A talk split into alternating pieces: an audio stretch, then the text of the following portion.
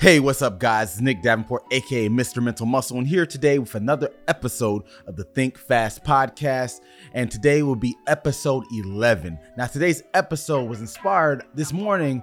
We're up early working with some of our tactical athletes, me and my good friend and colleague, Phil Daru of Daru Strong. He's one of the top strength coaches in the world, not just with MMA, even though that's his claim to fame. He trains all types of athletes, celebrities, kids, corporate wellness. The list goes on. He does it all, just like me with the mental performance. But anyway, as we're working with the uh, tactical athletes, uh, this particular SWAT team, I do my mental stuff obviously, and he was doing strength and conditioning.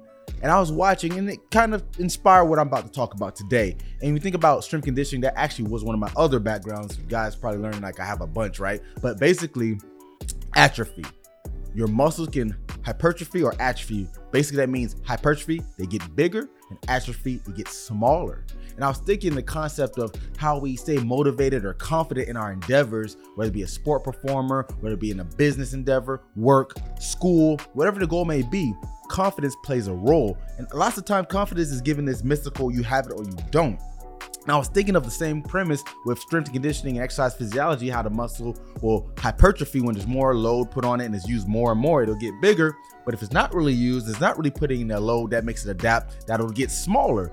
And just like that, your confidence can atrophy. And I want to talk about that. Let's not let our confidence atrophy.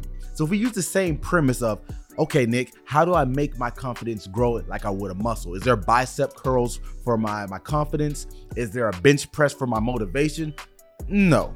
But there is ways that you can put yourself under stress, under load, in a similar sense with the psychological and the mental skills. For example, when we talk about confidence, this is just the ability to believe in yourself and be able to think that you can overcome whatever's put in front of you. It doesn't mean that you think you won't lose. It's that you feel that you're equipped and adequate and ready. And you're usually confident from rehearsing, but not just rehearsing what you need to do, but doing it under a more stressful or a higher pressure situation. So if you want to build that confidence, put yourself in high risk, low reward situations more often than not. Doesn't mean always do it because on the other side, if you're always failing, it's gonna reinforce in your brain that you're no good. And we don't want that either. It has to be a good give and take because a lot of times people talk about the dopamine response as a pleasure principle or pleasure hormone. Yes, it is in the reward center of the brain, but it's also a motivating factor because if our brain tells us, hey, do this again, that outcome is what we need for our goal. Do this again, do this, and it gets getting reinforced over and over. So you're able to be able to overcome whatever that obstacle or that challenge may be. So don't let your